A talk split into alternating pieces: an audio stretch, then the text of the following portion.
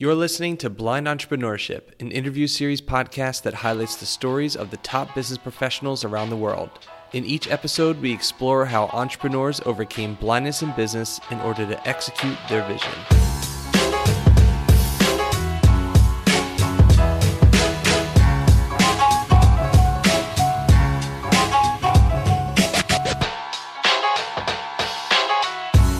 Podcast is brought to you by Penji. I am your host, Jonathan Grzybowski, and today we have Jeff Gibbard on the show. For years, his LinkedIn headline read, World's Most Handsome Social Media and Content Marketing Strategist. But today he prefers to go by another title, and that's Superhero. Jeff Gibbard is the founder of the Superhero Institute, a training and development company that shows people how to be super and human at work and in life. Using a combination of his proprietary superhuman framework and the X factors, Jeff reveals the inner workings and simple strategies that unlock heroic potential of leadership, communication, strategy, and enduring growth. Jeff took a hard pivot in 2019 after more than a decade of work in the social media industry and is now on a mission to help rehumanize the online world, inspire the next wave of extraordinary leaders, and give every human being access to the tools and trainings that they need to be more strategic, thoughtful, and effective. He's a dynamic keynote speaker, an expert strategist, and the host of a popular podcast, Shareable, and forthcoming podcast, Rogue. During the conversation, you'll see and hear a lot about the influences of superheroes. So we definitely dive in deep into that. Uh, great, great conversation. I hope you enjoy it. Let's get right to it. Today's episode is sponsored by Penji. Are you in charge of marketing for your business and need graphic design support? Let Penji design anything you need for your business, from a logo to your marketing materials, sales sheets, social media content, and so much more. Penji helps you achieve more with unlimited graphic design support, daily output, and a dedicated project manager, all at one flat monthly rate. We have an exclusive offer to the blind entrepreneur community. Head over to penji.co and use the coupon code BLIND for 15% off your first month. Again, that's penji.co, P E N J I.co, and use the coupon code BLIND for 15% off your first month of Penji. And now, let's get to today's episode. Jeff, welcome to the show. Hey, thanks for having me. Oh, absolutely, man. So I was doing some research and I've seen some similarities. Is it true that the similarities between you and Tony Stark are practically identical? Yeah, I mean, I've often been mistaken for the uh, the um, amazing and incredible Tony Stark. Um, we have very similar personalities. I may or may not have a fleet of mechanical suits in my basement. Um, yeah, That's yeah. awesome. I'm, I'm a big fan of uh, you know all of the Avengers and all of the the comic book worlds that are. being Yeah, I created. I saw some some Spider-Man stuff. I saw some travels throughout. Um, I believe uh, uh, some foreign country um, where you experience like a whole Avengers thing. That seemed pretty cool. Oh yeah, my wife and I went to um, to Hong Kong, and it was right as Endgame was coming out. So there Mm. were just there was so much hype around the movie, obviously, but they had these full size statues of um, all of the different Avengers. So I just geeked out like crazy. And and it's funny because when we went on our honeymoon to Tokyo, we came across outside of a restaurant in Kobe, there was just a Spider Man sitting there. So I have all of these photos of me all over the Mhm. world in my travels where I'm just like posing with superheroes. That's awesome. That's really cool. And is Iron Man or Spider Man like your top, or were you like a big comic book person, or did you more so get into it after the like once the movies were started and stuff? Yeah, so like when I was a kid, I was very much into the DC universe. I was like a Superman, Batman kind of kid. Um, Mhm. And because I mean, I'm a kid, I don't know much at that point. And the Superman movies came out in my childhood uh, with Christopher Reeves. And then I kind of fell out of it for a while because during, you know, my youth, comic bookery was very, it was very nerdy at that time. Mhm, It wasn't like the mhm. cool nerdy, it was the like outcast nerdy. Mhm. Uh, at least that's how I perceived it and how it felt. Um, and then when the first Spider-Man movie came out with Tobey Maguire, um, it was really impactful for me for a variety of different reasons. I was into photography. I was scared of spiders at the time. So there were all of these different reasons why like the movie like really resonated with me. And from that point forward, I just went all in on the superhero thing. Um, you know, the whole um, with great power, there must also come great responsibility sort of thing. Just it really just clicked for me. Mm. And uh, it was from that point that, like, I one, I was into any superhero movie that came out. I've seen all of them, even the terrible ones like the Ben Affleck Daredevil. Mm. Um, but I also started getting into comics. Specifically, I was really interested in the like the OG comics, like Silver Age and Bronze Age type comics. So I started actually uh, my my first comic books that I remember really reading was I actually started reading the first the first Spider-Man through like like 250 or something like that. So I read like the first 250 Spider-Man comics, and that was like that's my jam. That's awesome. That's really cool. Yeah, I'm I'm very similar path I'd say in in in the world of comic books. But I actually would lean on the side of the outcast nerdy dude that actually read comics at an early age. So right on.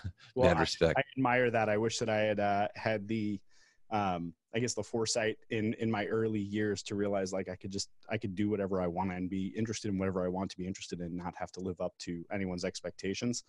Um, because you know, the more I learn about superheroes and the more I read about them, the more inspired I become. That you know they're really a, a beacon that we should be looking to to incorporate into various aspects of our lives. Well, I think that actually is a perfect segue. You, you mentioned the word expectations, and when it comes to the world of social media, for example, I feel like our expectations as uh, human beings are we're expected to have this perfect, beautiful, of content-driven Instagram, um, you know, beautiful life, and that's not always the case. And so, my question is, what is social media doing to us? It's such an interesting, it's such a big question because I've been thinking about it now for 12 years. Because when, when I, when it first kind of came out, like when it was a thing that started to become popular, which I'll say, you know, for me, it was like circa 2007 to 2010 was kind of the, the birth of social media on a, a more, um, you know, widely accepted sort of um, level.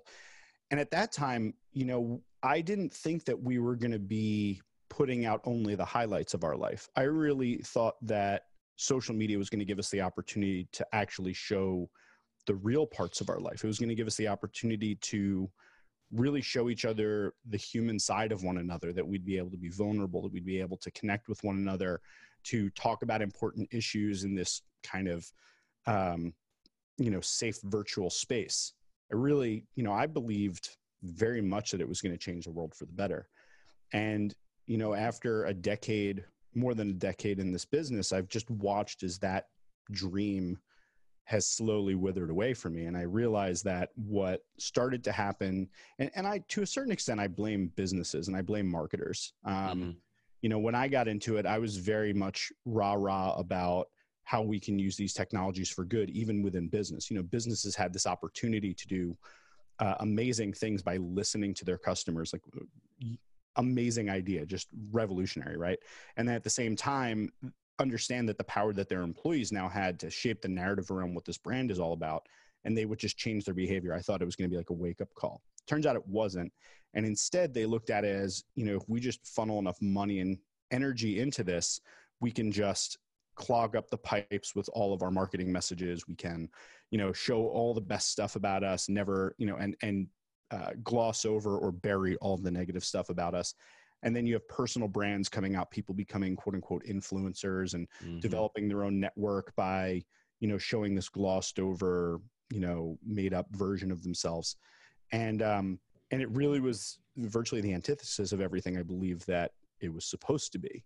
Um, so what it's doing to us now i think is it's somewhat like the reality tv show effect. I think that it's given everybody this um, desire to be famous and not necessarily be famous for something, but just to be famous for famous sake.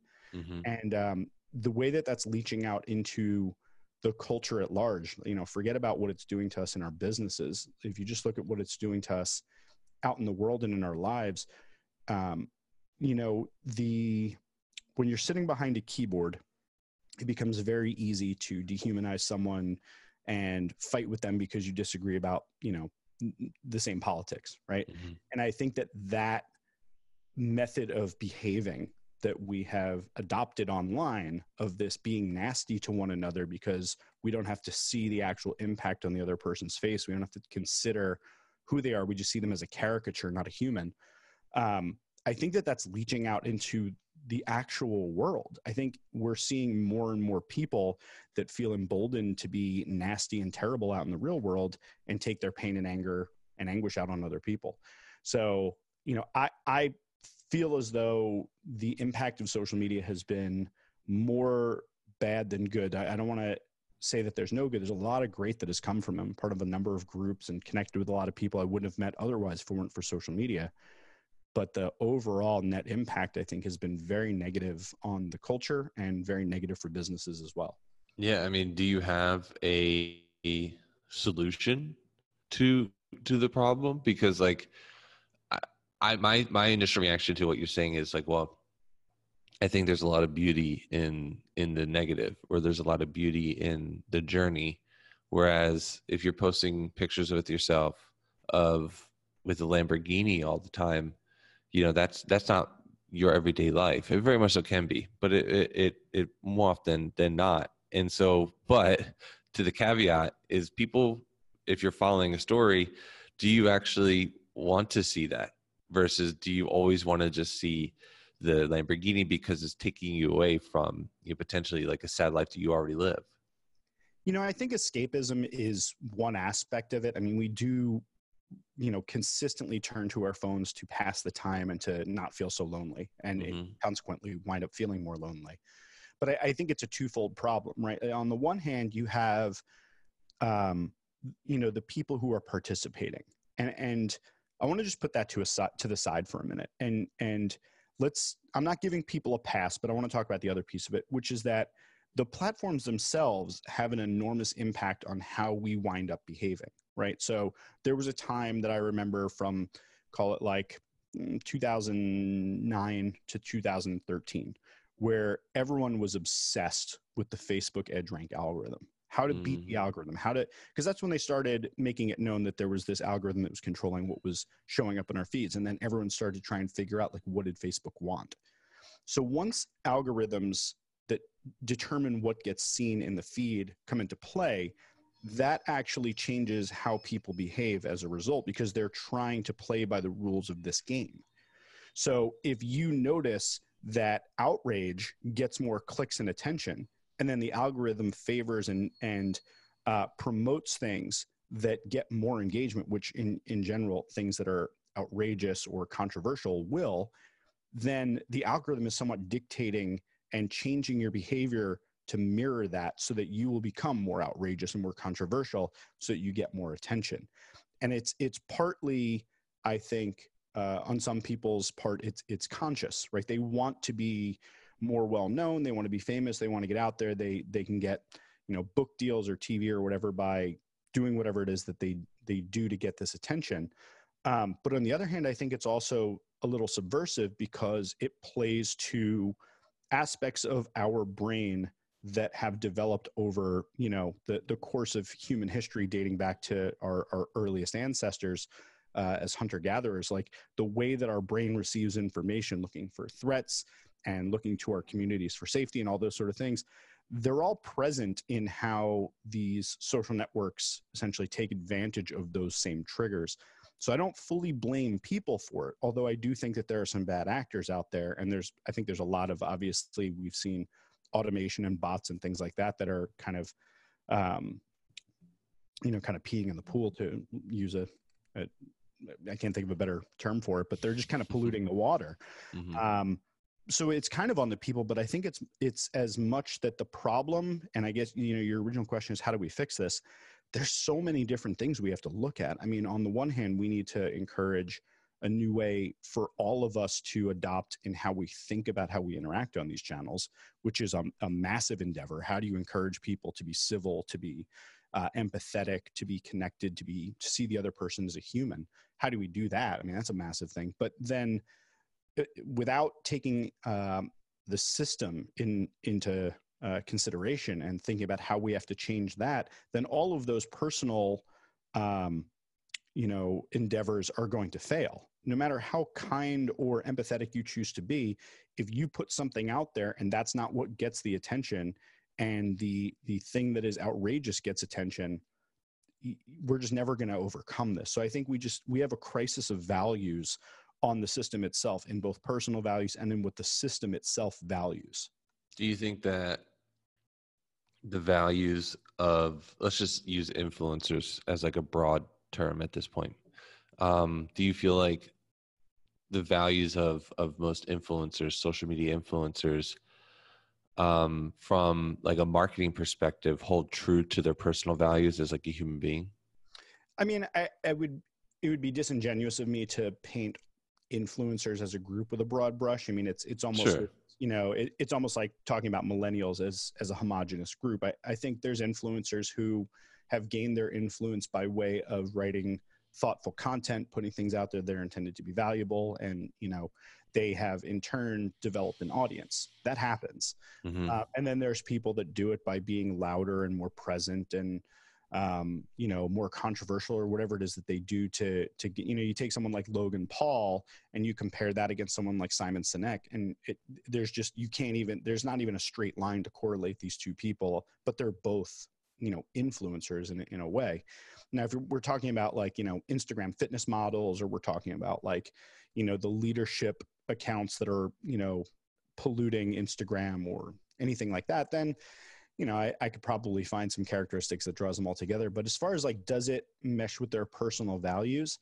I guess it would. You'd have to first understand like what is what is the mission that this person like what is their purpose, right? Mm-hmm. If their mm-hmm. purpose is that they want to make money and work for themselves, and they don't want to have a boss, and you know they just want safety and security for their themselves and their family. You know they they have a different set of inherent constraints around what that would be. But if you're not in it for the money if you're in it because you want to say change the world you know let's say that you know you are really hoping to draw attention to a world problem like climate change. You look at that greta Th- uh, thunberg or whatever like she's not out for the money right? Like she's trying to save our planet from imminent demise. Um, and and I think like if you I guess you just look at the different archetypes of influencers that might be out there, there's going to be the ones that are going to not really have any values outside of personal gain. And then there's going to be the influencers who are in it for another reason and the way that they're going to go about building their influence and their audience is going to be very different um, so I don't know if that answers the question because I don't know if there's a single way to answer. Yeah, there's not. There's not. I mean, I think it just comes down to like really good storytelling. So like I'd love to hear a little bit more about like your your ideas behind, you know, the I guess the the value that you need to bring when it comes to a good story or the things that you need to do or say et cetera like what what is storytelling to you? I mean you've been a marketer for you know i'd say a large portion of your adult life. So what what does storytelling mean to you? For me i see story as the vehicle to tell an otherwise unengaging idea. You know mm. I, stories are just a, a, a delivery mechanism for ideas so when you frame something in a narrative, the human brain is really well suited to consume that content. It's why movies are popular. It's why televisions are popular. Television shows are popular. It's why radio programs. We naturally gravitate towards story. It's part of our human evolution of a way that we transferred information, and we more likely remember things that are told in the form of a narrative, especially when that narrative contains some sort of an emotion uh, mm-hmm. along the way. So the more you can include an emotional response to a set of information told in a narrative that has a you know kind of um, a timeless flow to it. You know we've i was i went to school for film and media arts in my undergrad and i wanted to go there for screenwriting. So i wrote screenplays and i wrote um, plays for the stage and i became completely obsessed with stories because I loved the people that were in it. For me, everything has kind of always come down to people. And I just, I always wanted to show the inner life of what was going on in a character through mm-hmm. their looks, through camera work, through, you know, subtle offhanded comments, through internal dialogue. All of those things I just, I always found very engaging. Mm-hmm. Um, so when I, you know, when I came to become a marketer, when I took these skills into marketing, you know, really what I just thought about was how do I get people to understand the message And what I've always found is that if I use metaphors, if I use stories, these are ways that people are going to better understand what I'm talking about versus if I just say like a, a piece of data or a, a, sentence, like a statistic or something like that. They might remember a few statistics here or there, but you know, statistics change. They're they're open to interpretation. It's all about how you gather the data, integrity, et cetera. But a story is a way that you can always get a point across, provided it's a good story, uh, that people are going to remember. You know, we started out this episode just talking about comic books, you know, and how much these ideas resonated with us well, why? They didn't resonate with us because, you know, they were, um, you know, a, a series of bullet points of information. And you could take any of these comic books or any of these movies and you could break them into, you know, a bulleted outline, but it wouldn't be particularly interesting. But as we watch the narrative flow of that information unflow, uh, unfold, we all of a sudden have a connection to it. We can see ourselves in it, but we can't see ourselves in math and in data in the same way that we can when there's a, a person who's embodying that experience. Yeah. Well, I mean, you talk about people, and I kind of want to change the conversation a little bit about leadership because, you know, when you're going into the world of social media, um, you as the potential leader of an organization is eh, to some degree the gold standard and we've seen a lot of um, organizations and people in the news most recently um, that the leaders aren't necessarily holding true to their values and to their stories and et cetera, et cetera. Not necessarily from a standpoint of social media, but you know, doing after just doing some research on your ideologies, you talk heavily about leadership. And so I, I kind of just want to talk more about the bridge between like that storytelling, the social media aspect, the values, into the the world of just like leadership and growth. Because at the end of the day there's two thoughts. You could be a thought leader and then you could be a leader of an organization. Yeah yeah uh, so i love talking about leadership i'm actually in the process of writing a book it's been a very long process but i'm writing a book called the lovable leader and it's about what I believe is just an evolution of leadership philosophy, whereby we bring in the concept of love and respect and connection into an organization.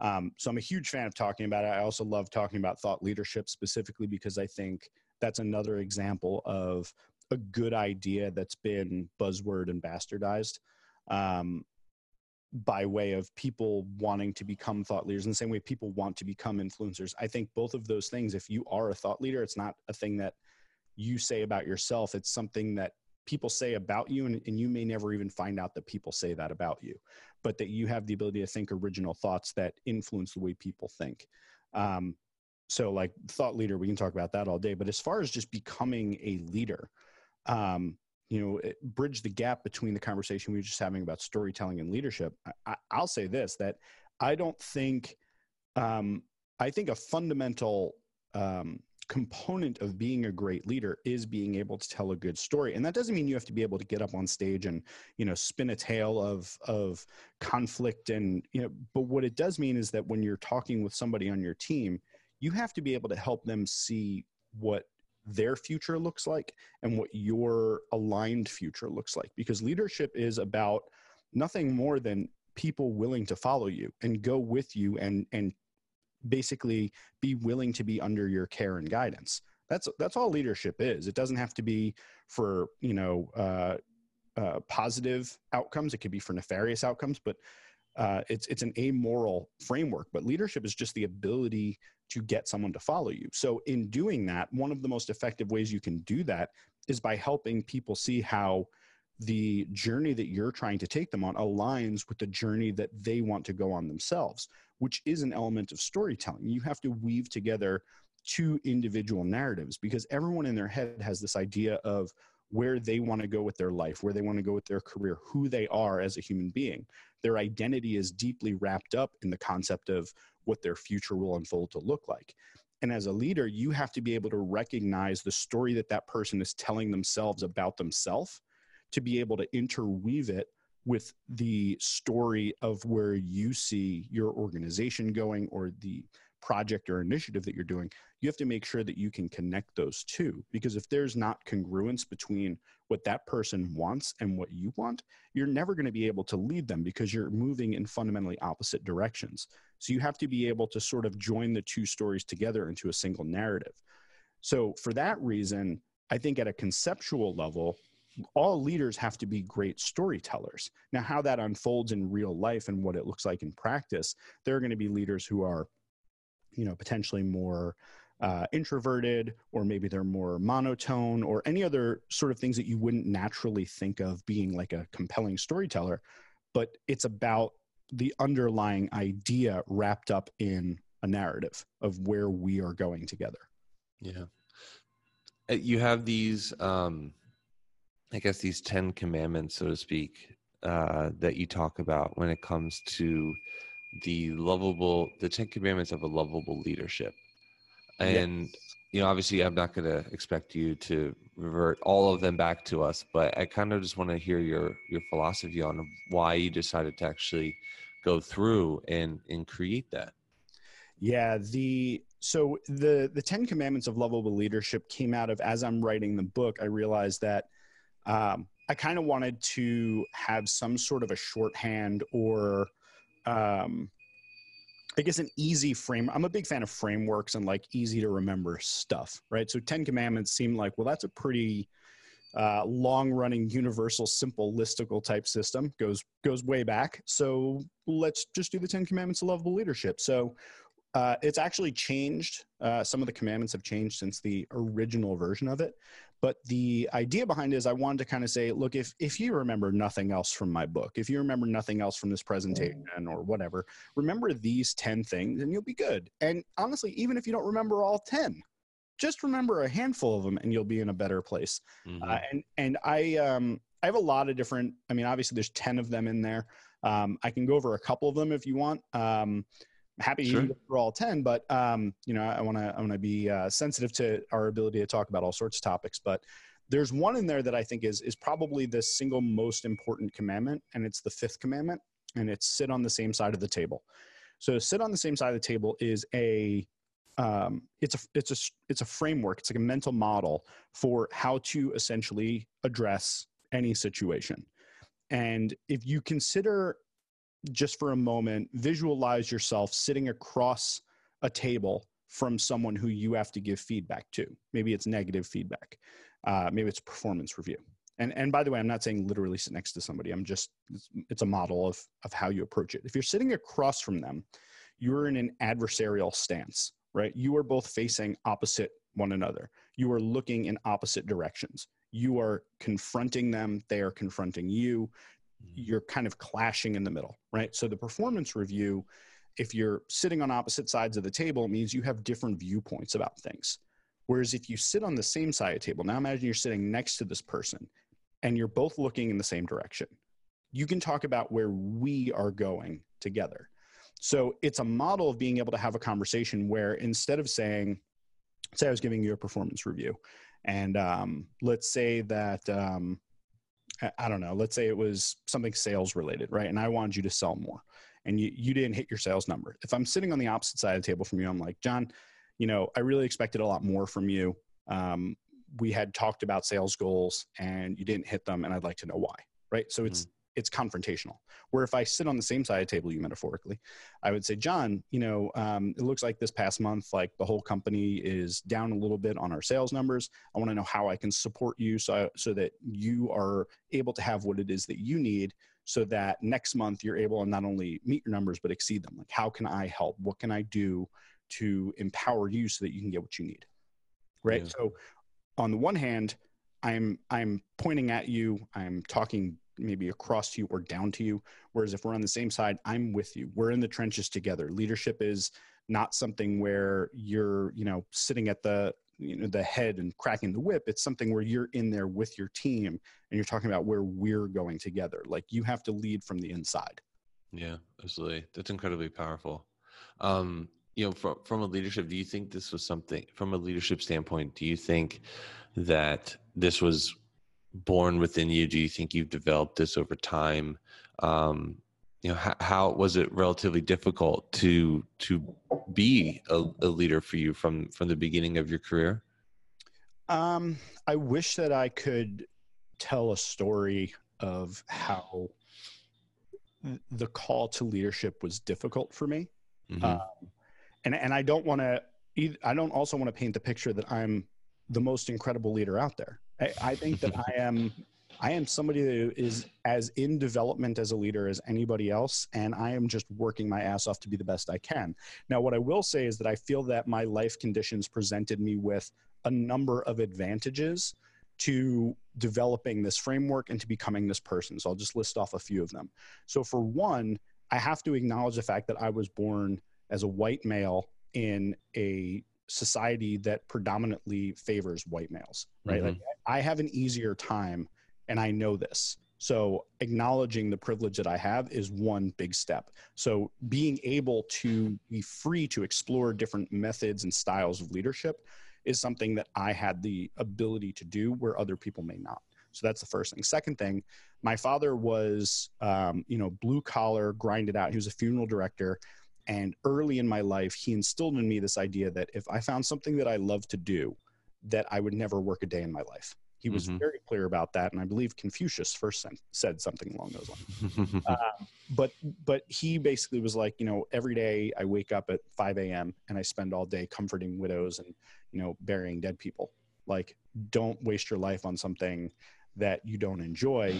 Like, you know, I'm happy with my lot in life. I'm I'm able to provide for my family, et cetera. But like, you should try your hardest to find something that just feeds your soul. So because of that, I was a really terrible employee. I'm still a terrible employee, which is why I don't ever intend to work for anybody.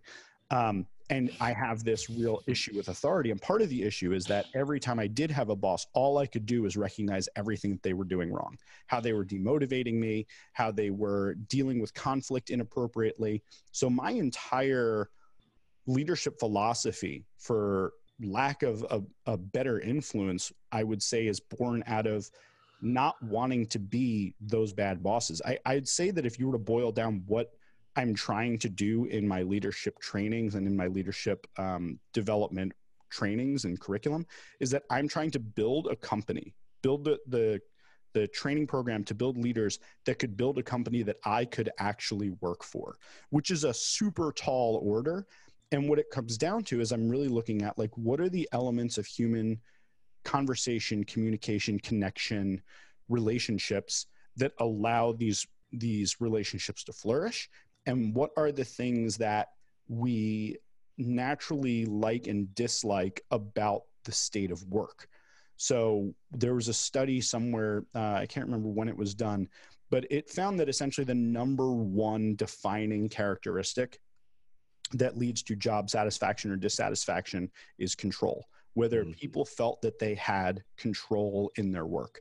So that doesn't it's not pay it's not even you know personal development. It's that did they have the ability to own the work that they're doing?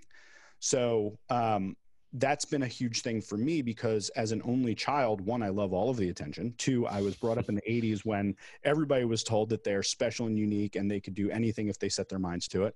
So I have all of these factors that contribute to me believing, you know, if you're going to build a work environment, you should build one in which people feel appreciated and acknowledged, where they feel like they have autonomy in their role, that when things don't go right, that they are uh, handled in such a way where they're not made to feel like an absolute piece of garbage, where they're mm-hmm. seen as a human being and they feel that they have the support that they need to grow into who that they're capable of being.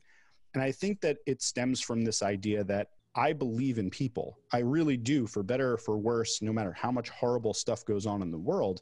I tend to just believe in people. I think that at at our core, we're good. We we see in each other that we only have so much time here, and that's a common human experience. That we only have so much time here. We all go through loss.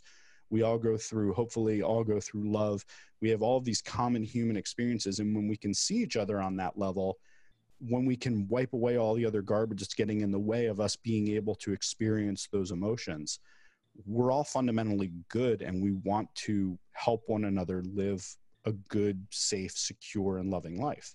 But then things don't happen. The system doesn't support it. We have uh, incentives in the wrong places. Uh, we have punishments in the wrong places. We have people in power uh, in various institutions and in governments that you know don't necessarily want to change the status quo that that uh, benefits a, a, small number at the expense of the many, and then that stress causes all of these social bonds to break down. and that's ultimately if you look at the work that i'm trying to do is i'm in some small part trying to help fix these things yeah. on individual basis and whenever i get the opportunity in a group basis to you know spread this message of love and connection and uh, rehumanization so that we can start to fix all of these broken parts of our system and, and move towards a better world I think a large part part of it as we wind down the conversation is like self-awareness. You talked very briefly about how you you know that you're a bad employee, but you know whether that's true or not, it, it's more entirely up to to you to decide that. But being self-aware and acknowledging that you believe that you have a lot of weaknesses in a particular area shows a lot of growth and strength in in in others. Um, how important to other people that are listening that may not be as self-aware like how can you overcome that? How can you acknowledge that you have these flaws? And and what can you what are some things that you could do in order to fix that? It's that is such an amazing question because it gets at such a a deep issue of really it's it comes down to like honesty and vulnerability so yeah. it's the willingness to be wrong. It's the willingness to say, I'm not perfect and I can get better. And I think, again, we have a lot of incentives out there for everyone to pretend that everything is fine and to pretend that, you know, they're doing better than they are and all of these things. And I think when we are free of the need to be perfect at everything or even to just be good at things that maybe we're just not you know, I, I think that that honesty with yourself is crucial. And, and I want to just quick double back to something you said. You said, you know, I may be the best, I may not be the best employee, or I may just think that. And I would actually, I, I don't know if I would say I would argue it, but I, I would suggest that those two are probably the same thing right? Because if I don't believe that I'm a good employee, then I will naturally act in such a way where I will man- make that manifest. You know, I will make sure that the identity, the story that I've told myself about who I am, that I'm an entrepreneur, that I can't work for another person, I will make sure that that comes true, whether that is consciously or subconsciously. I have a narrative about who I am. And I think the more that we can examine our own narrative and we can break it down and we can open it up to external uh, scrutiny. I, am a big proponent of of everyone having a therapist. Um, all of those and and you know breaking down the stigma of mental health. I think that the more we can do that, the more we can be honest with ourselves and we can say, here's who I am. And, and then we could build in as much a society and a, you know, if we even just keep it to business, a business culture in which people are allowed to be who they are and we are empathetic with them and we work with them in a collaborative way to fulfill again a, sort of a common and aligned uh, story then i think that we're building a better world where people can start to feel less shame about who they actually are yeah. and, and instead grow into and learn to love the person that they actually are. And that's going to change time and time again. Like the person I am today is not the person I was in my early 20s. Thank God. Because I did a bunch of dumb stuff in my early 20s, said a bunch of dumb things. And I look back on a lot of those things with regret and shame. But I then also am trying my best to go back and rectify those those wrongs and just be the better person. And we're always growing into that. And I think I've been very lucky to have an environment where I can do those things um, and I think we just need to build a better world in which everyone can do those things. Absolutely, and beautifully, beautifully said, um, Jeff. As we're winding down this conversation, I'd like to just let everybody know where they can find more about you, your story. I know you have a lot of things that uh, you mentioned a book, uh, you mentioned a couple of other things. You hinted at a couple of other things as well.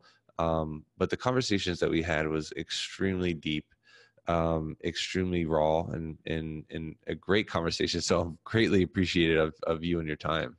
Thanks, man. I really appreciate you bringing me on. Um, I guess if there's uh, eh, talking about the different thing, I'm doing a lot of different things right now, but um, the number one place that people can learn more about me and they can, you know, keep up with what I'm doing. I have like a very, um, it's a very customizable email list subscription. Like you can you can just say, I just want to get your blog post, or I want to find out where you're speaking, or I want to find out new products and services.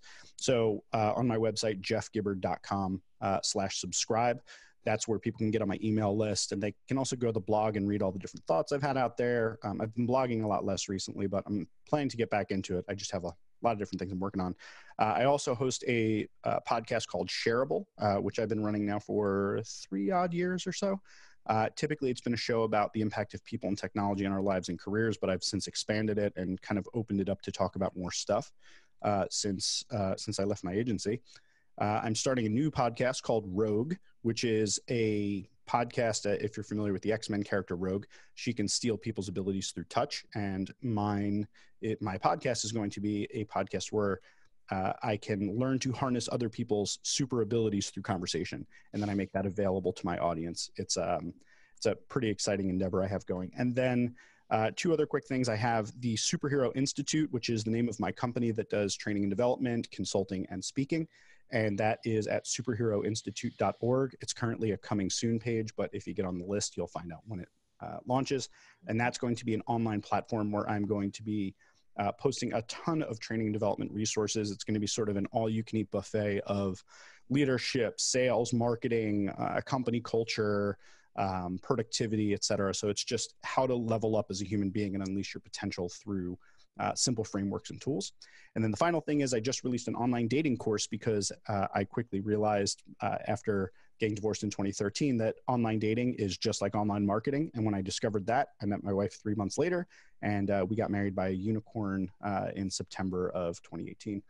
So yeah, man, those are all the things I'm working. Oh, and for that, uh, it's just hitchphilly.com. Uh, hitch like the Will Smith movie, philly.com and there's a free guide that people can download. And then from there there's a, a, course that they can upgrade to. So a lot of cool stuff i'm working on. Pretty excited about all of it. And i'm hoping to just conquer the world in the most benevolent dictator type way. Uh, and we're going to do our best to help support you as much as we can. All the links will be in the show notes. Uh, jeff thank you so much for your time. Really appreciate it You've been listening to Blind Entrepreneurship brought to you by Penji. Our guest this week was Jeff Gibbard. To learn more about Jeff, you could head over to his website, which is www. Actually, I don't know why I said that, but it's jeffgibbard.com. Uh, spelled exactly how you think it is Jeff, J E F F, Gibbard, G I B B A R D.com. And to learn more about us, uh, learn more about Penji, learn more about the podcast and why we do what we do, head over to penji.co to learn more about our company uh, and TBE Show and drop a comment. TBEshow.com to drop a comment on this week's episode. It would mean a lot if you could share this episode with a friend. It is the only way that we can cure blindness in business. Go out there and execute your vision, everybody. Have a great rest of your day.